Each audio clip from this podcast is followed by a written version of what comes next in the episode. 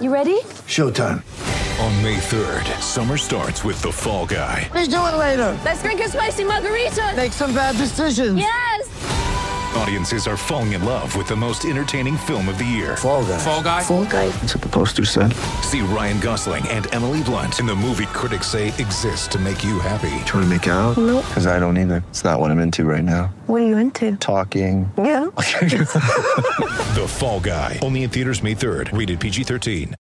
With threats to our nation waiting around every corner, adaptability is more important than ever. When conditions change without notice, quick strategic thinking is crucial. And with obstacles consistently impending, determination is essential in overcoming them. It's this willingness, decisiveness, and resilience that sets Marines apart. With our fighting spirit, we don't just fight battles, we win them. Marines are the constant our nation counts on to fight the unknown. And through adaptable problem solving, we do just that. Learn more at marines.com.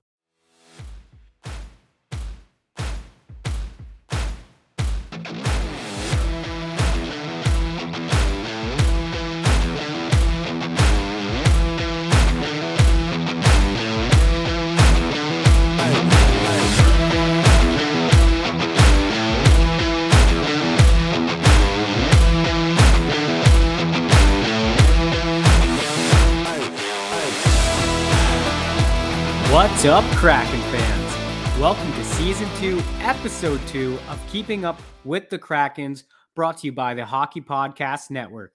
This is your co-host Tyler Bell, coming live from Alec Durham's apartment. That's right, baby. We're live for this episode, baby. How you doing today, Mr. Alec Durham? Oh, I'm doing pretty damn good, Mr. Tyler Bell. How are you doing? Oh, I'm doing fantastic. And uh, it's been a little while since we've had one of these uh, face-to-face live episodes, and they're uh, they're quite thrilling to do, aren't they?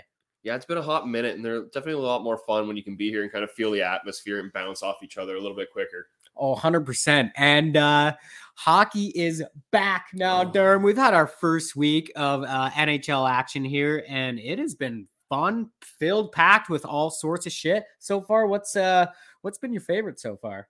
Well, as a Pens fan, I gotta start. I gotta love the uh, hot start from Sid, right?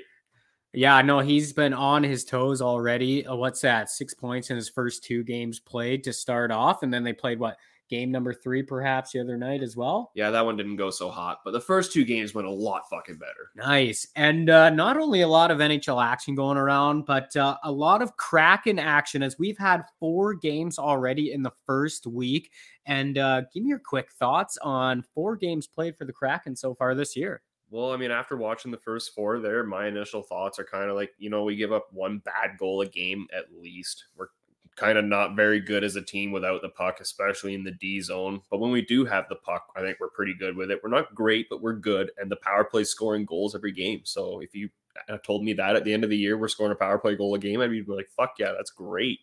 Oh, 100%. I think that's been the biggest thing so far is that power play's been clicking, but uh, there has been some things that are showing shades of last season already. And uh, one of those things is coach's decisions so far. Coach Hakstol not getting too much love from the fans already so far this season, is he? No, there's certainly hate him hating on him with uh, his handling of Shane Wright's ice time. I think is the point of contention there. I think that might be the number one topic going into the first week so far of this NHL season. And, you know, the Kraken, you know, starting their season off with two back to back games on the road against Anaheim and then LA. And uh, we only seen Wright play one of those games and only seen a total of six minutes and 14 seconds in that first game against Anaheim.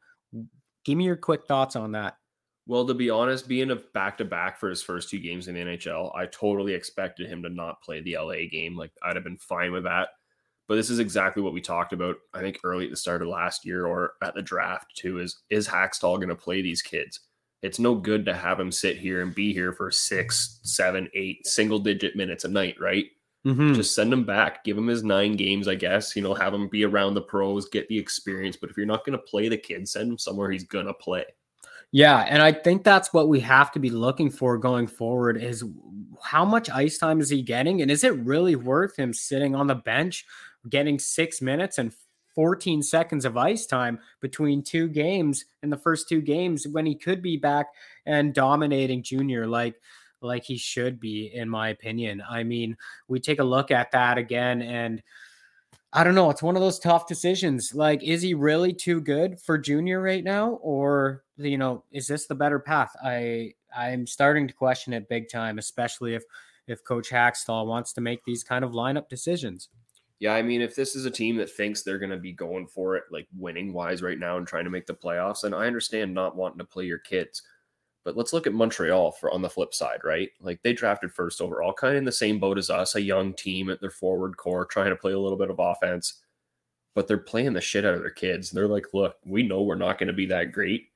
So play as much as you can, get as good as you can, and then 10 years from now, when we have to play defense, you guys know how to do offense and you know the little tricks of the league, and we can teach you everything else. Exactly. And I'm all for just easing somebody into the lineup or like ice time wise like that. But you look at six minutes played, just over six minutes. That's that's uh, you know as much as some of the lowest around the league for, for fourth lines. And uh, there's not a whole lot you're going to learn when you're only getting six minutes out there out of a total 60. Actually, it's kind of a funny situation being that, you know, Pens fan and Daniel Sprong is on this team when Wright's going through this because he's the last guy that comes to mind for me that was in this situation. You know, a GM wants the 18 year old on the team. Sprong had that with Pittsburgh right after he was drafted. Rutherford wanted him on Pittsburgh. Sullivan said, I ain't fucking playing the kid did the exact same thing as Hakstol's doing right now. Just barely played him. I think the one game he had like four minutes time on ice. And eventually, after about 25 games, Sprong got sent down and it was sort of a wasted year for the kid. I don't want to see that with Wright. Yeah, I don't want to see it either. And so far, he's just played in two games out of four. So we talked about those first two games. You get the uh, the home opener too against you know, Las Vegas or against the Vegas Golden Knights, and he doesn't get put in the lineup in that one either. Yeah, that's kind of confusing one to me. Like again, this goes to me or goes back to the if you're a team like we're trying to win, you want to run with the same lineup that you got a W with the last game. I understand that, but we're back to Seattle's a new team. Beniers and Wright are kind of the main things that people are going to come watch Seattle games, right? That's mm-hmm. been our mm-hmm. big attraction all summer. Is look at these two stud centermen we've got and then at the home opener, you only get to watch one of them. Yeah, I think it was pretty unfortunate, and I I don't like the decision at all. If if you expect this to be his rookie season and you're sitting him for the home opener, to, to me that's just a punch in the gut for for Shane Wright, right? Like uh, the guy you want, he's trying to build confidence. That's the one knock on him right now is that he's too hard on himself, and that yep. you know that affects his confidence sometimes in games and now you're going to sit him in the home opener, and I get like you're like you're saying, don't change the lineup after a win. There's no, you know, why are you going to try to fix what's not broken? But to sit your fourth overall guy and not give him that opportunity in front of the fans when uh, really it, it's not a tough decision if if you're deciding between him and you know one of your fourth line centermen going in. So yeah. like why not? Especially if you're only willing to play him for six minutes a night how much damage is he really gonna do to you in those six minutes? Yeah, no kidding. And then he goes in against Carolina the under, other night. He gets back in there. Obviously, uh, it was a tough game against Vegas there, so uh, he gets back in the lineup. But again, only plays what less than seven minutes, about six minutes fifty in that one. Yeah, six minutes and fifty seconds there. So uh just again, Hakstol, you know, not playing his fourth line guys, just putting Shane down there. We thought at the start of the year he was going to be part of that third line with Schwartz, and I cannot remember who was on the right side. I want to say Eberle.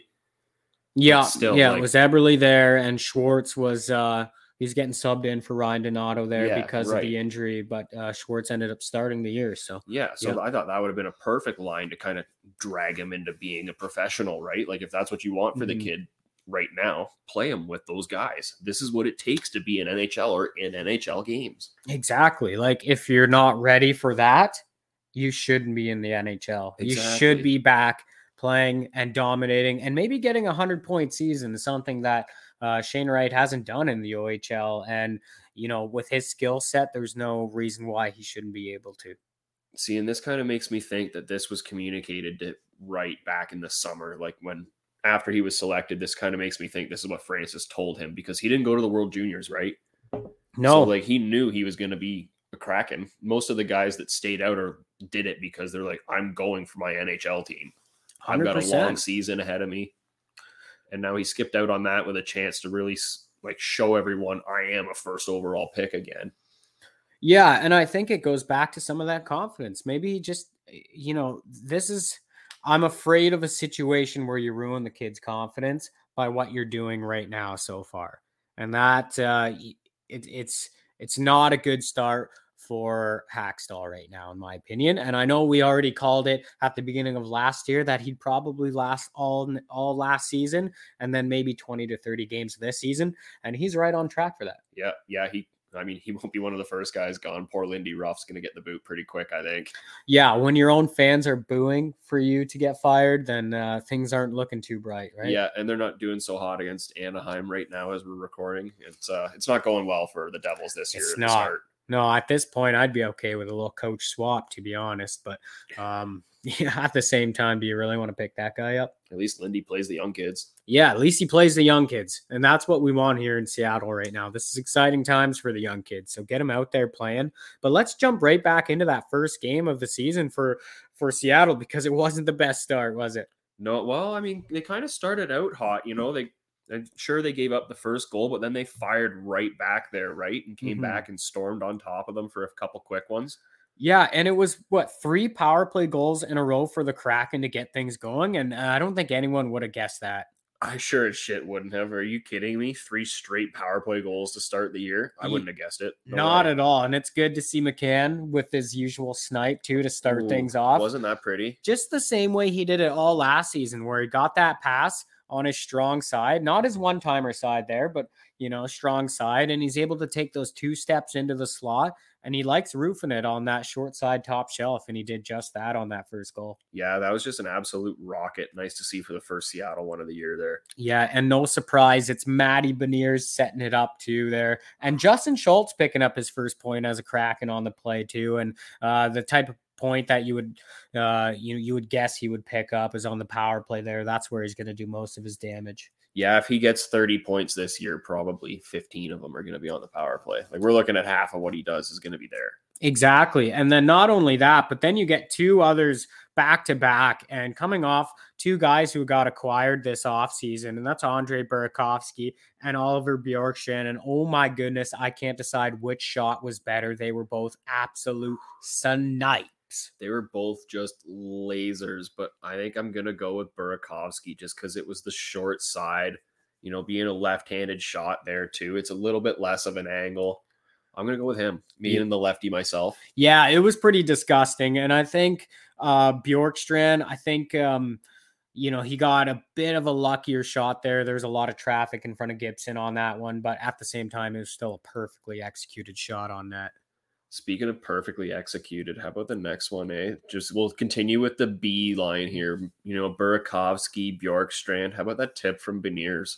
Yeah, no kidding. Beniers steps up. So after Ryan Strome makes it that 3 2 score, Beniers steps up, and oh my goodness, I love watching this kid play. He's just electric, isn't he? Just constantly Just- like the shoulder shakes, always throwing a bit of deception in. dude electric just smart just you can't say enough good things about him and then things go a little bit south there after that for uh for the Kraken for the rest of the third period Yeah, we don't want to talk about the rest of the game because the Kraken did not play in it, basically. They just threw this one away. they absolutely did frank vatrano scores a goal then zegras not too short laughters gets a power play goal a nice slap shot goal for him and uh, that would take this thing to overtime Yeah, and then uh, you know Beniers throws it up there. There's a nice quick little break.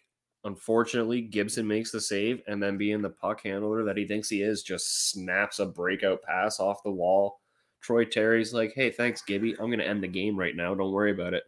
Yep, and that's exactly what he does. He was the uh, the hottest shooter on Anaheim at the start of last season, and he began this year the exact same way, potting two goals in this game to to give Anaheim the five four overtime victory for the game one so far this season.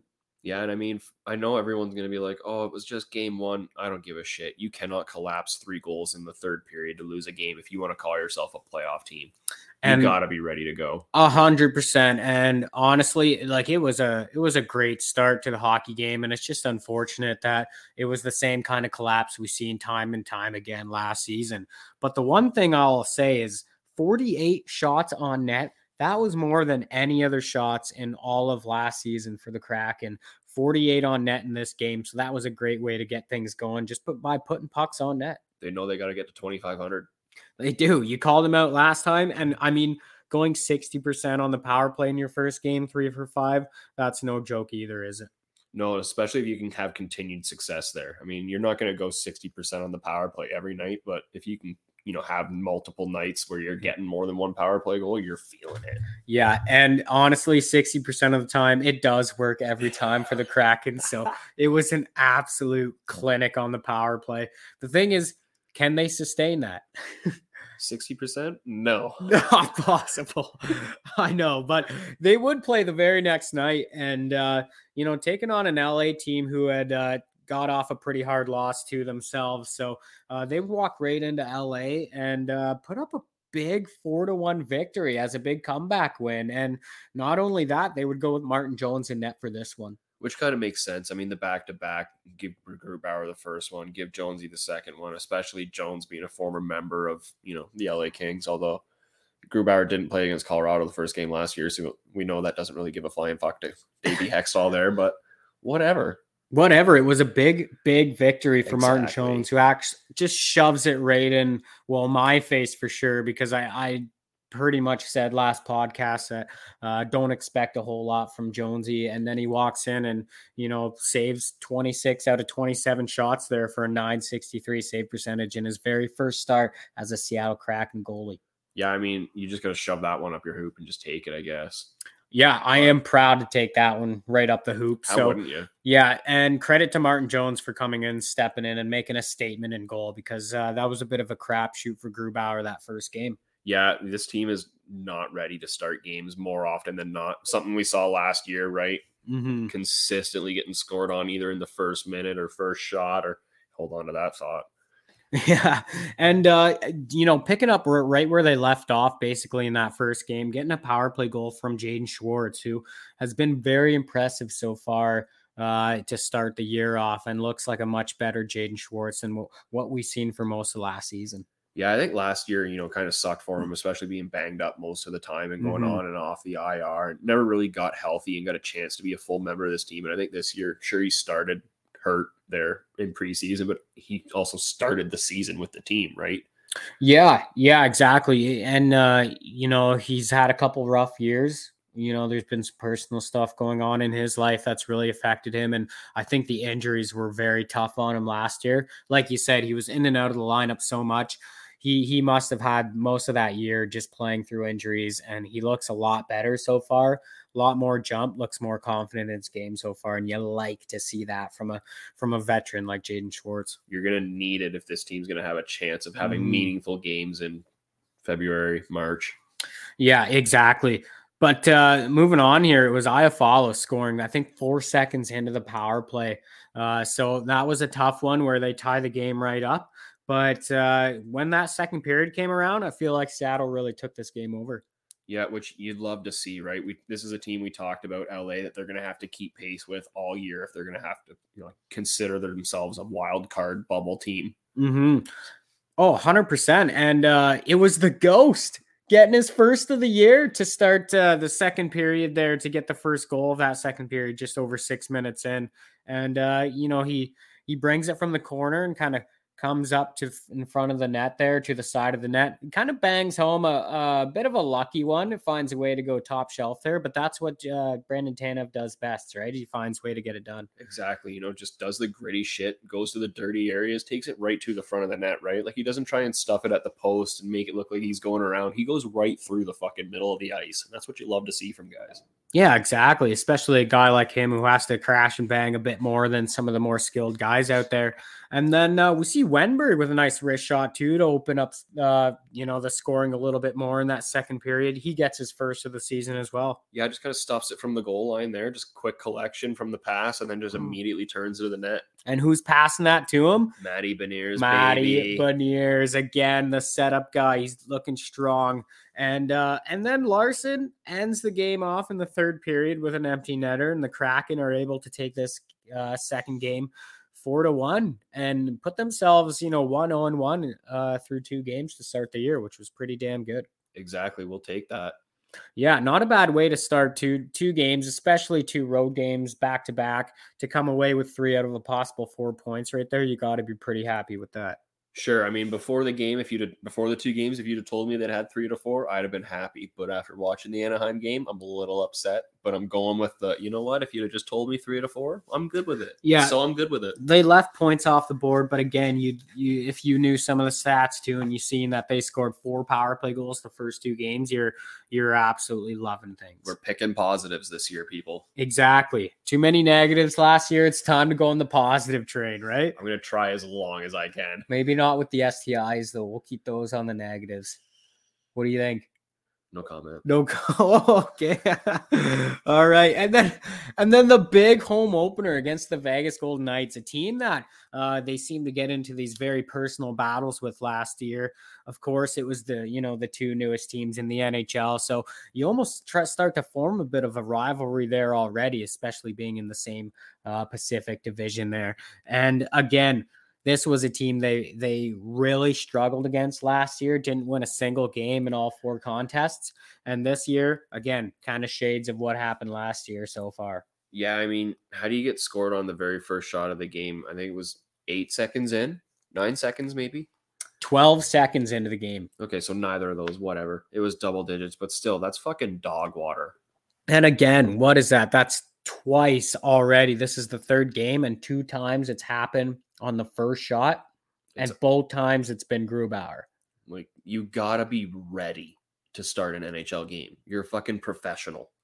yeah it, it's it's just uh i'm sorry no it was jones who got the start in that one My bad, but yeah, because he picked up that win. I'm sorry, Gru. That's right. Same lineup as before. Exactly, same lineup as before, and yeah, I don't know how that keeps happening. Didn't you see a pretty crazy stat on it actually on uh, Twitter? I did. Do we want to go to that? Let's jump to it now Let's because it's right just, to- it's just just relevant. it is. So here's your stat of the week, everybody. This one's from uh, Dimitri Filipovic on Twitter. Obviously, I've had to edit it because there's been a game played since then. But the Seattle Kraken have allowed a goal on the first shot against in 12 of their 86 games played. That's one out of every seven games they play. They get scored on the first fucking shot. Absolutely redonkulous, eh? Like, that's unacceptable. Like we said, sticking to the positives here, right? That's a lot of games Yeah, that don't get scored on the first shot. That's what I'm saying. we're a positive plus fucking yeah, we're just going with the positives this year, dude. That's what it's all about. So that's a lot of games they haven't been scored on on the first shot. 74. Yeah, 74 games. Quick math. I don't know how you did that math that quick. I couldn't. But uh yeah, unbelievable. But yeah, let's be a bit realistic about it here. That is uh unacceptable. Yeah, you cannot fucking have that.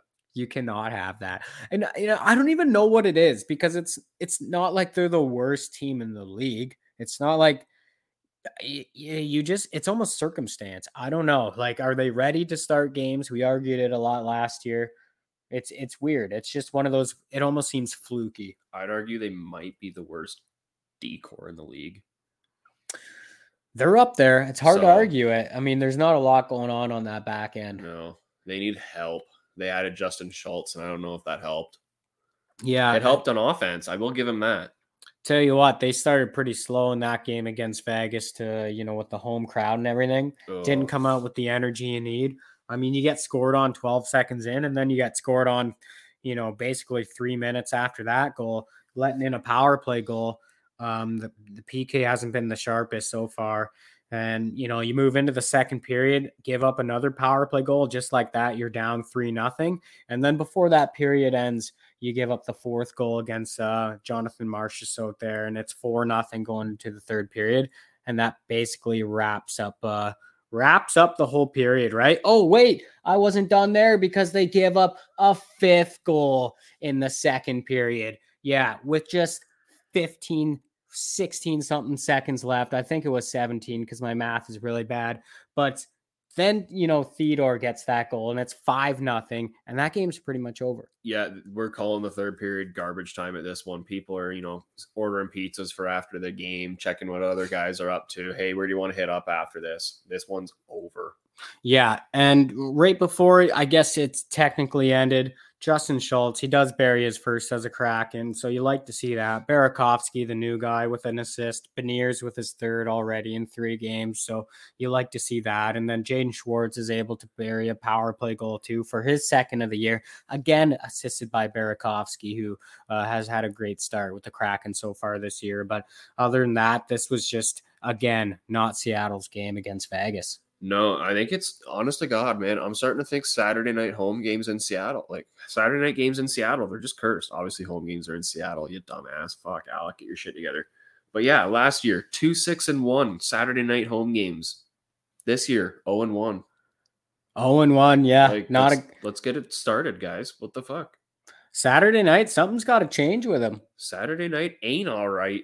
Maybe they got to start throwing pieces of Kraken on the ice or something. Take some Oh, traditions from other Some teams. Calamari. yeah, just whip calamari in the face of like all the other opposing Man, remember when. Florida threw rats on the ice?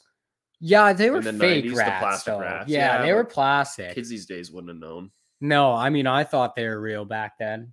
Those red eyes, man, those were was like, nightmare fuel. Oh my goodness, yeah. Imagine just throwing real rats though. Man, Like, where would you put how- them? How'd you get them in? I don't know, like Like the catfish people in Nashville say they've put them in their pants. It's like that's fucking gross. Well, one guy, I know this is going way off topic now, but I already seen Detroit this year. Some guy had like the squid, right? He threw a squid on the ice yeah, during the anthem, which bozo move to do it during the anthem, but he literally taped it to his like whole body and just wore a coat. So he snuck it in, and then during fucking the anthem, he takes the rips the tape off, just goes down, just throws it right on the ice, like like just a barbarian. Just like what an idiotic move to do at the start of the game. so too, I don't know. Maybe you tape two rats kicked like, out. to your butt cheeks, and then you throw them on the ice. Yeah, but then you got to sit on them. That's true, unless you stand for the whole. Uh, How'd you get to the rink? you walked. That's the only way, dude. You, You- got me there. You walked with rats on your ass. Wow, Cheeks. Talk about swamp ass. Swamp, yeah. Oh my god, that would suck. But I mean, they got to do something at these Saturday night home games to switch it up.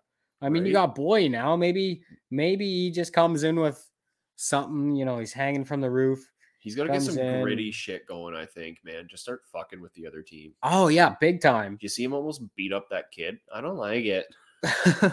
I did, yeah. Actually, like Grit- Gritty's, I would not want to fucking see that guy in the streets at nighttime. He'd fucking he'd no, if I saw a dark, shit. shady silhouette that looked like it was out of Sesame Street, I'm fucking running the other way. Yeah, I'm like, or I'm like Scott Scott Hartnell, please. Like, can I get an autograph?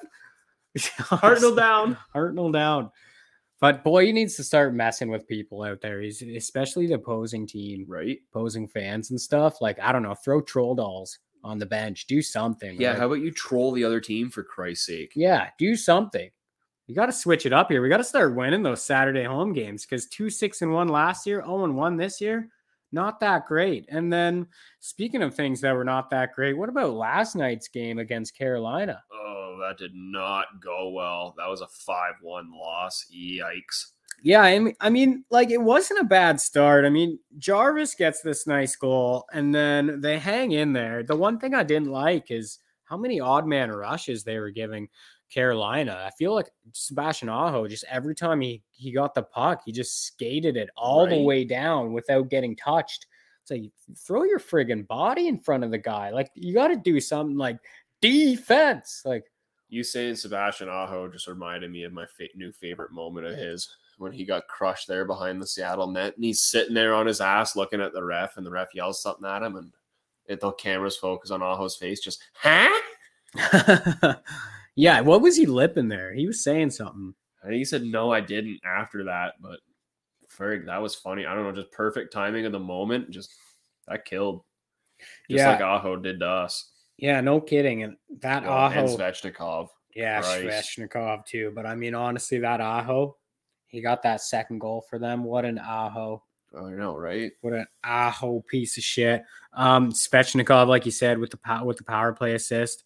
Brent Burns, I think, got his first assist of the year too for for Carolina, and and they were up two one, and then all of a sudden you see this big power play goal from Andre Burakovsky, assisted from Eberle and McCann, and you're just like, we're back in this one. Right? Burakovsky's 300th NHL points, a big one, gets the boys back in it 2 1. And We're like, holy shit, guys, we might have a chance. Yeah, and uh, somehow Vince Dunn gets called for a high stick right after, I don't know, the same play as the goal went in. I'm not even sure exactly where, but it sends uh, Carolina right back to a power play and they score 18 seconds later on the power play. Right? How do you get a penalty and scored on in 18 seconds after getting a, a goal? I don't know. I can't even skate around the rink in 18 seconds. So That'd be hard. yeah, well, that's why I said I can't do it. and then once again, like the, it, it just right after that, it was like one a minute 10 after that goal. Andre Svechnikov buries a goal and it's 4 1 Carolina. And you're just like, this one feels over again. Yeah. Like it's the same thing. Like they they just uh they give up quick goals like that. They put themselves in a big hole, and then you could see their confidence just kind of leaves, and uh, there's really not enough fight to get back in the game after that. Well, it doesn't just take your confidence, it takes your hope away too, because your hope and confidence go along with each other. Because in a 2 1 or 3 1 situation, you're like, shit, if we get the next goal, we still have a chance. But now in the back of their minds, they're like, every fucking time we get a goal, they score right away again. So it doesn't even matter if we score, they're just going to get another one. Yeah, and, and that's that kind of mindset that they have to find a way to get out of this Yeah. season because it it hurt them so much last year, and you could tell when their confidence was gone in a in a game. It was obvious. Going back to Wright, is that a situation you want him coming up in? I want Wright fucking prospering, and twelve minutes in two, two games. That doesn't sound like prosper to me. No. That's what you'd hope him to get in one game. Yeah, like that's what I would think Zach Stortini's going to get if I'm playing him on my fourth line. Be perfect. Yeah, honestly. Like Zach Stortini, people are like, who is that guy? Exactly. Yeah. You think of Shane Wright, no one's like, who is that guy? They're like, oh, that guy who went fourth overall to Seattle Kraken. I know him. He definitely doesn't play six minutes a night. what do you mean he's only getting six minutes a night? What? Holy, it's just it's just bonkers, man. So they start the year. I mean, one, two, and one, like we said, may, not the worst. They they had a great great effort in the first two games. The last two games a bit more disappointing, especially at home. And I felt like last night the crowd just wasn't into it. They were a little quieter for sure. Yeah, being against a tougher team is like Carolina, we all know is a good team. So I think that kind of sucks it out too. But if we keep playing like this, like you're gonna lose the fans. Oh, 100%. Like it's it's not going to be pr- it's it's it's not going to be pretty. And I don't think the fans are going anywhere too too quick here, but I don't mean if- like you're gonna lose them, lose them, but Yeah. you're gonna lose their interest. you, you're gonna you're gonna lose a little bit of hope too, right? But that's where I think a, a coaching change might uh, change a whole lot of things up for this hockey team. And I know it might be early to jump to those kind of conclusions, but it's hard not to when you're seeing some of the decisions being made. Exactly. We should start going through lists of who's out there. Yeah, honestly, I know there's one guy. I don't think he's coming back anytime soon, but the top of my list, Barry Trotz, baby. If they find any way to get him onto this this coaching bench here or this whatever this bench, that is going to be a huge W. That'd be huge for any team. hmm Oh, big time. Any team would be more than happy to take this guy on their, uh, you know, take this guy on their their bench and uh, get him coaching hockey games because he's one of the best out there. Absolutely. But uh, Durham, we got some games coming up this week. Starting off tomorrow night, October 19th on a Wednesday here, facing off against the St. Louis Blues, who have only played one game so far this year. How weird is that? Yeah, that's a little odd that you know you got teams that are gonna have. I think San Jose is gonna have five or six games played by tomorrow night. How then- does St. Louis only have one game, dude? Who makes these schedules? ago. Not only that, today's what? Tuesday? Two days ago, Sunday, the No first games. Sunday, not a game. Right? Not a fucking hockey game. St. Louis could have played three games that day. like, what are we doing? They here? got a doubleheader against Arizona. got a Arizona. triple header. What is this? Baseball? Holy crap, dude. Get them in. Get the guys playing. Like, what what is this? Fucking NFL? Play one game a week? Imagine their bye I'm week losing was after shit. their first game. Yeah, imagine, honestly. Game one, then five days off. Just- get fucked for the rest of the Just ridiculous. So St. Louis, I mean, they're one and oh. I don't I don't even know who they played right now. Can't even remember. Look at that. Columbus, they're they're what, 0 and 3. Nothing special Yeah, going on there. But good. but uh St. Louis Blues, what do you expect from this matchup here? I'm expecting, you know, classic Blues hockey. It's going to be heavy, physical. Binnington's hot because I got him on my fantasy team this year. So keep that train going, Jordan. Thanks, buddy. And after, you know, Grubauer goes in and lets in five, who's in net? You you go back to Jonesy. I think I think you got it. I think he deserves it. Why not? I mean, he's the only guy with a fucking win. He's the only guy with the win. You're playing at home here, so you might as well go that route. And you know, there's not much to say about St. Louis right now because we haven't seen him play. You got Exactly. Tarasenko, who's who scored two goals for them. Other than that, I mean, they moved on from a couple veterans. They moved on from Husso. Uh, you know, he went to Detroit. They moved on from David Perron, who was a big part of their top six for Also a long time, who also went to Detroit, right? Signed there as an FA. And they just have these young guys who are stepping into their lineup. And, you know, some of them have gotten some pretty sick deals between Jordan Kyrou and Robert Thomas there, who, uh, you know, made some bank this offseason. Right? Literally signing for the exact same contract. Like that's adorable. Yeah, I know. Twinning, right? Aw, That's the so cute. definition of twinning there. So we'll see what the matchup's going to be. I would love to see Shane Wright, you know, get 10 plus minutes in this one.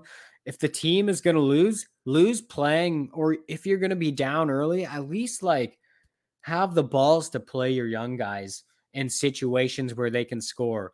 Shane Wright didn't get to the NHL or get to a fourth overall pick by, you know, being a fourth line checking role guy.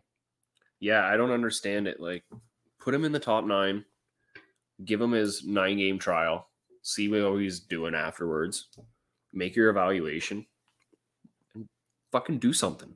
He's going to get his nine game trial like halfway through the year with how much he's sitting. They're gonna send him to the World Juniors that he doesn't want to go to, and then they're gonna send him back to Kingston. And I'm gonna be like, oh, this is so much worse than what they did with Jonathan Drouin. Oh, yeah. That was a mistake how he was handled. But um, yeah, I don't know, man. This is going to be a tough one. Not only do they have the Blues, but, you know, two nights later, they're in Colorado facing off against the Stanley Cup champions, the Colorado Avalanche. And uh, we all know how tough that team is. Yeah, they haven't really lost a whole lot. Like, sure, they've lost their goaltending Kuemper and Kadri. Kuemper went to Washington, Kadri signed in Calgary, but they are still the Avalanche. Make no mistake about it. They're gonna come at you in waves. They're gonna get shot after shot after shot on net. They're probably gonna score three power play goals. It's just what it is, unless they're unless Seattle steps up and just absolutely shuts him down. But I mean, you got to be throwing your body in front of every puck. You got to be playing it like a playoff game if you expect to come out of that one with a W. Yeah, I mean it's going to be a tough one. You've got guys like I mean Nathan MacKinnon's got seven points in three games already, so he's just going right. Yeah, and that's not the only one who's over a point a game too. It's pretty much like four or five guys right now on this team. Rantanen, Lehkonen, Makar. Pretty sure Nichushkin is up Um, there too. I think he's had a couple multi-point games, probably up to What is he, five points or something. Yep, he's at six. There six he is. points, two points a game, not a big Right, deal. That's okay.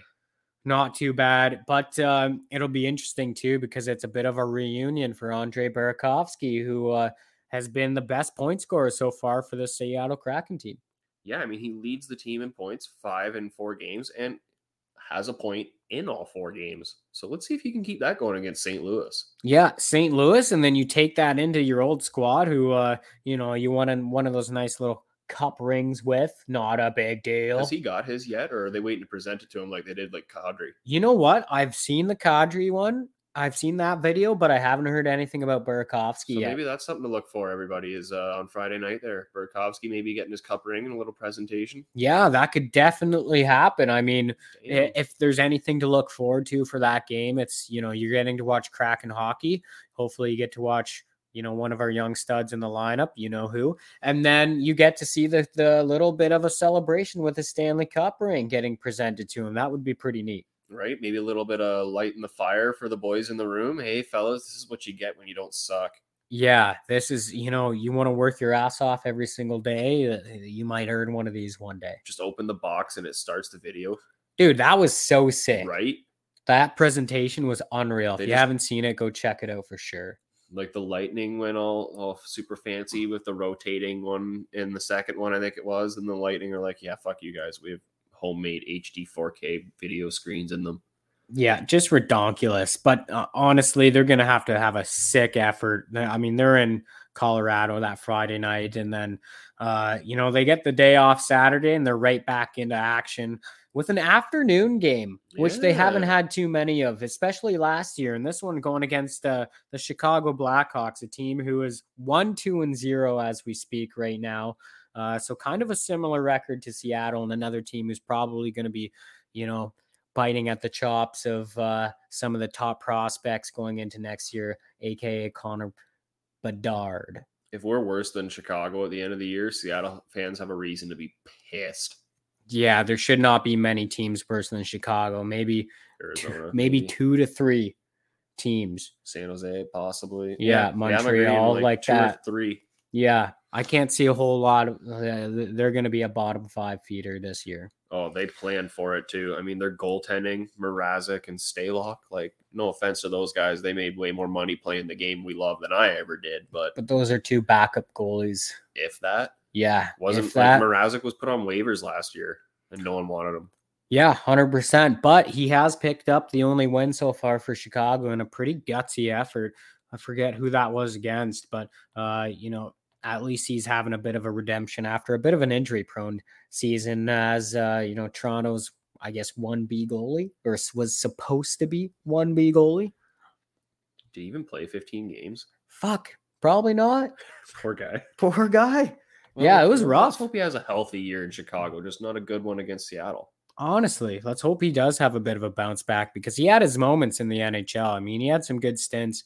He was damn good when he started off with Detroit. He was a hell of a goalie. Man, remember him when he first came in in the World Juniors and was like, "Holy shit, who's this guy just fist pumping after shutout or shootout victories?" They're like, "Oh, Peter Mrazek, he's a Detroit pick." I'm like, "Fucking Detroit with the Europeans, go figure." Every time, dude, their scouting is just insane, unreal. But uh any uh let's see a bit of a prediction then. Okay, going in, we got St. Louis, Colorado, Chicago. What's your prediction for these three games? Two losses and a win Let me guess. in that order. Perfect. All right, give me give me some scores. What do you think is going down here? Ooh, we're shooting for scores. Yeah, scores. I'm gonna go with the St. Louis game is close. Which they were last year against St. Louis. I'm They, gonna say they played them hard. I'm gonna say three two St. Louis. Okay. Colorado, Five one Colorado. I think seven three. Wow, that's worse than me. Okay, is I'm so glad. I know. you I ju- never, you were never worse than me last year on predictions. no. I I you know I I was, was the tame. pessimist. I was tame. I was the optometrist. yeah, we never saw eye to eye. that was good there. That was good. Um, and then I like I like the Chicago one. I think that's going to be a fun one. Uh, a lot of a lot of skill going back and forth there, right? Six two Seattle. Boom! I like it. That's a big win for Seattle. They're going to get that power power play is going to score four goals that game. Might be the hottest power play in the league, man. At that point, it will be. Seriously, it is right now. It is right now. I want to say that with confidence. I'm not confident. Percentage wise, I Just think it's got to be top five. I don't know. They've got like six power play goals, and Vegas scored like four on them the one night. So That's redonkulous. I, I, well, at least you know what? It's got to be. on it. has got to be top ten right now. Let get Durham's. Durham's pulling up the stats. Stat sheet coming here. we're looking it up. Oh shit, they changed it. Wait. By teams, If you were a betting man, that's points percentage. Where's power, power play percent? Seattle is fifth in percentage. boom, top five. 33%. Look at that. Fucking nailed it. Not too bad so far. Thirty-three point three percent. Damn. Hey, One out of every three, you'll take that all year. Oh, 100%. I mean, you know, maybe it has slowed down a little bit in the last two games, but uh, I think it's going to keep rolling. As long as uh, as long as you're putting Matty Beniers out there, that power play should definitely keep rolling, right? It should. Here's another kicker for you. They have the most power play goals in the league with six. They're tied with Minnesota and Colorado. Boom. See, it's just the uh, they've had a lot of opportunities the last couple games, which uh, they didn't cash in on. But uh, if, if I was a betting man, I would say that they would definitely be uh, scoring more these next three games for sure. So Here's I'd like to see I'd like to see at least four power play goals. What would you think? Four power play goals in the next three games. Yep. I fucking love it. Perfect. I like it. Put that bet on it.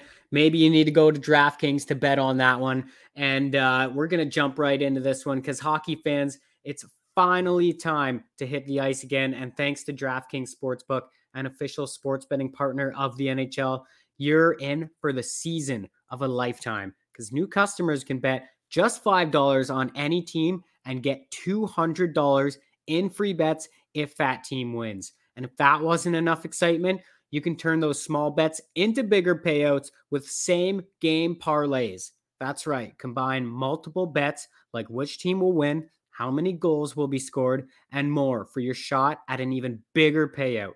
DraftKings is safe, secure, and reliable, and you can deposit and withdraw your cash whenever you want. So, download that DraftKings Sportsbook app right now. Use promo code THPN bet just $5 on any NHL team to win their game and get $200 in free bets if they do just that. That's code THPN at DraftKings Sportsbook, an official sports betting partner of the NHL. All right, jumping right back into the hockey talk here, Durham. What's been the biggest surprise to the season so far around the NHL? I'm gonna go with the San Jose Sharks. You know, after last year, they started the year four and zero. They went for the exact opposite this year, going zero and four. I didn't really see that coming. I knew San Jose was gonna be bad, but I mean, just completely dog shit out of the gate. Wasn't ready for that. Yeah, that's a little crazy when they started 4 and 0 last year and now they're off to an 0 and 4 start. I know they weren't going to be a great team this year, but um, that's a complete opposite switch there to start the season off. I know, like this time last year, we were talking about is this the return of Erik Karlsson? Is he finally healed from like that ankle? Is his skating gotten back to normal? And this year, we're like, holy shit, are they going to get Bedard? They have a very good chance of it already when you start 0 and 4 like that. The problem is they just have no depth in their lineup anymore. It's pretty depleted. Yeah, it's pretty deep. And even at the top of their lineup, there's not a whole lot there. Like you've got one or two guys, and that's kind of it. Yeah, so San Jose, not a great start. Any other surprises out there? Six teams still without wins. You know, we're going to go with obviously San Jose, Minnesota. That's a big one for me. Vancouver, Columbus, New Jersey, and Ottawa. Who do you think's the last team to get a win? Oh, for me, I think it's got to be it's going to be either San Jose, Columbus, or New Jersey. Um, I'm saying New Jersey. I'm I'm going to go with San Jose. I'm going to say they keep on bombing it. and just dirt. Just dirt. The biggest surprise there is the fact that Minnesota's had such a terrible start. I thought they were Right. going to be such a dominant team. I thought they'd be great this year again, hmm Vancouver's a shocking one there too. You know, especially after multi-goal leads in both games. Yep. Ottawa, I'm pretty upset about personally. Um, although they did get off to a good start tonight, things aren't looking great right now. Oh, so you have looked at the scoreboard? I may have looked at the scoreboard. Okay, so you might know it's three-three. Don't want to talk about it. Okay, just so you know. Okay. Moving on. Any other surprises? seven teams haven't lost yet. Who's going to be the last one of these to lose? We got Carolina, Boston, Philly, Dallas, Vegas, Calgary. Or sorry, yeah, haven't lost. Yeah, who's going to be the last one to lose? Uh, So- Vegas, Calgary, and St. E- Louis. easy job for St. Louis on this list, eh? Just the one game played. Right? Like, they just don't have to lose the one. Not too bad. Um, I'm gonna say the biggest surprise has to be Philadelphia here. Right? Um, I feel like them in Minnesota should be flopped. I think everybody said Philly's gonna be a dumpster fire this year, and we're not giving enough credit to uh, what John Tortorella is doing for that team. He's just turning the whole us against the world, and it literally is the Philadelphia Flyers against the world. Like you said, everybody thought they were going to be terrible. Yeah, and you know, I'm just as guilty as the rest of them because I didn't think they had a you know a, a hope to be anything uh, near like a playoff contending team. And I'm not saying they're that because you know they have some some key guys who are going to be out with injuries. I mean, Couturier, he's out for a I little bit, right? done. He's pretty much been That's the rumor going around is he might be like done this year. that's see that's a tough blow. And then the whole fact that ever since they traded for Ryan Ellis, He hasn't played. he hasn't played. And he is an absolute stud defenseman. He is such a good top four defenseman, like Is underrated. Well, I don't know. We'll we'll find out. I don't know is he what he is. play again? How did he, where is he? He's just at home Let's put somewhere. a search warrant out. We got to figure out where this guy is. He's just chilling in the woods. Yeah, like okay, so Philly, you know what? Dallas, bit of a surprise. I know, like, Ott, Fucking Ott, Jake Oettinger. dude, Jake Oettinger, best goalie in the league right now.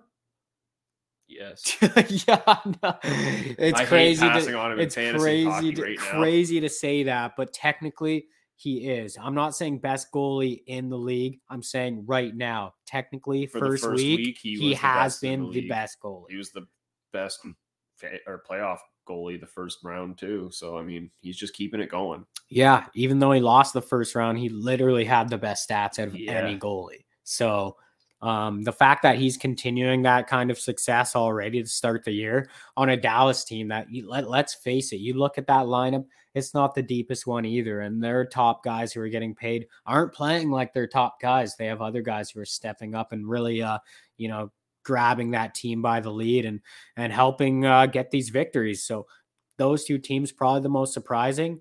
And I got to throw in Boston there because I didn't expect them to start 3 and oh.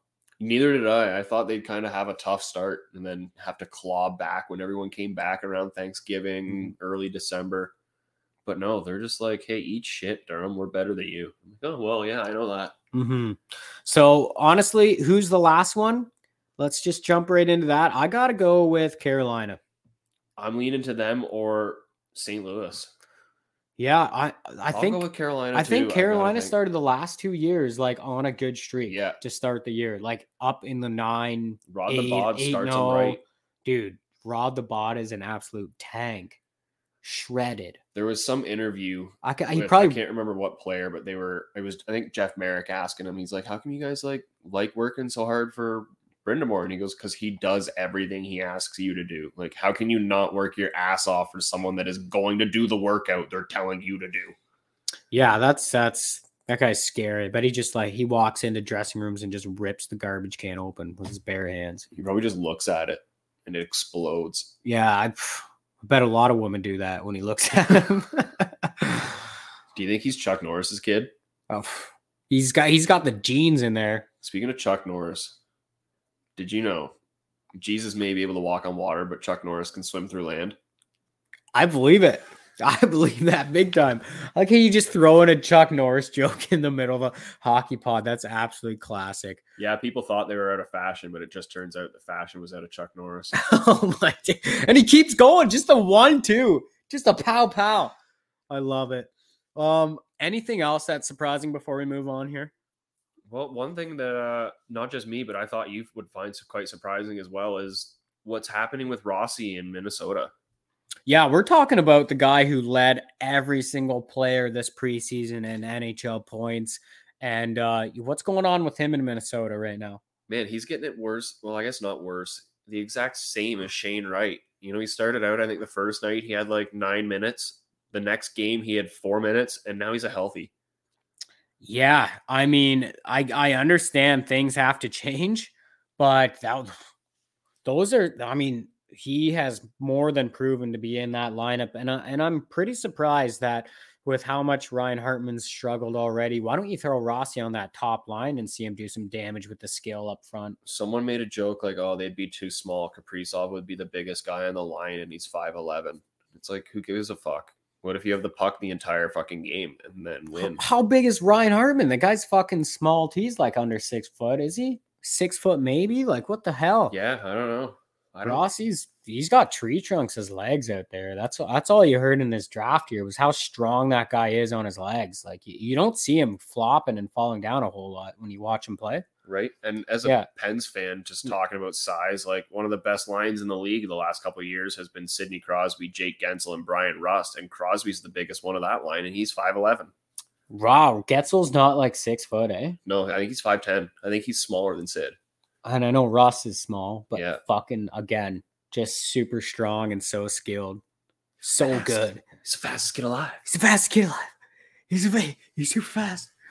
But uh, yeah, no, that's interesting. Uh, the fact that Rossi isn't seeing that type of ice time after what he's shown in the preseason, but uh, I'm not the one making those decisions behind that bench. Put him on the first line, get some wins. Problem solved.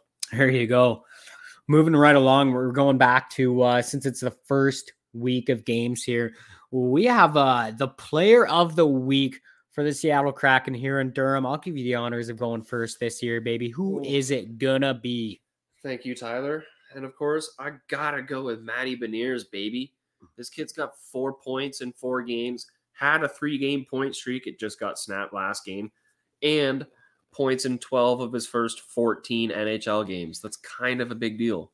Yeah, like we said last epi here, Durham. I mean, this kid does it all out there. He's getting power play assists. He's getting normal assists. He's tipping shots. He's it didn't count, but he still tipped it in the net. I don't give a shit if it was two inches above the crossbar in that game. He's shooting. He's scoring goals out there. He's winning faceoffs. He's doing it all out there. Matty Beniers, first player of the week, and for good reason, man. This kid is so fun to watch. Honorable mention to Burakovsky, the new guy, you know, point streak, got it going still, points in every game. Keep it going, Bubba. Yeah, and uh, I wonder if those two just absolutely start going off together. We see maybe Bjorkstrand getting some time too up with Matty Beniers on that top line. It, it's there's going to be always one of those two players beside Matty Beniers going forward from uh, here on out. I would hope The BB gun. the BB gun line. The BB gun. Yeah, pew pew pew pew. I mean, with shots on net, right? Yeah, 2,500. Let's go. but yeah, no, it's exciting. I like how Matty Beniers has looked already. And and like we said, if you don't have a little bet on that, you might want to head over to DraftKings and take a look at, at futures under the Calder trophy because Matty Beniers has that shit written all over it. I'm guaranteeing it right now. I would agree with that. I can't see a rookie unless someone has just a huge surge now and Buffalo becomes sick and Owen Powers like, look at me go. All right, before we end this one off, how you doing in uh, fantasy hockey so far? Better than you are. Fuck you, dude. I regret bringing it up. First week, first week doesn't count, bro. First week, not not for me. All right. Okay, I had a bad week. and It's fantasy hockey though. That's just the way it goes. I mean, last year I came first uh through the season, lost in the final, and I got blown up my first week. So I'm not even worried, bro. I'm doing all right. I'm sitting fourth right now, playing the guy that's doing third or sitting third. I'm winning.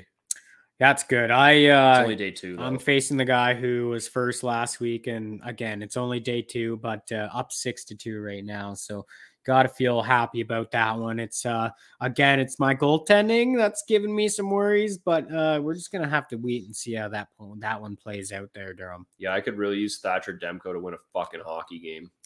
Yeah, that's rough. I didn't see that happening. Holy cow, man! Bro, Uh, he's killing me. You got Elliotte Friedman out here saying he's going to win the Vezina. You got Durham sitting over here saying, "Can I get a win?" We're 17 days into the season. What's going on? He's gonna kill my fantasy season. Unless Binnington saves it. Well, we we might Actually- we might not find out because I don't know if St. Louis plays hockey games anymore. They might not ever play again. They might only play 17 games this One year. One game a week. Yeah. That's what's going on. But, anyways, that's going to wrap up episode number two. Thanks, everyone, for tuning in. And make sure to rate this episode five stars if you've enjoyed it. And stay tuned for episode three when we break down those games and we talk all sorts of Kraken hockey, baby. We're going to get right into thing, the swing of things again in week three. So uh, let's get the puck out of here, Durham. And cheers, everybody. Peace out. We'll talk to you next week.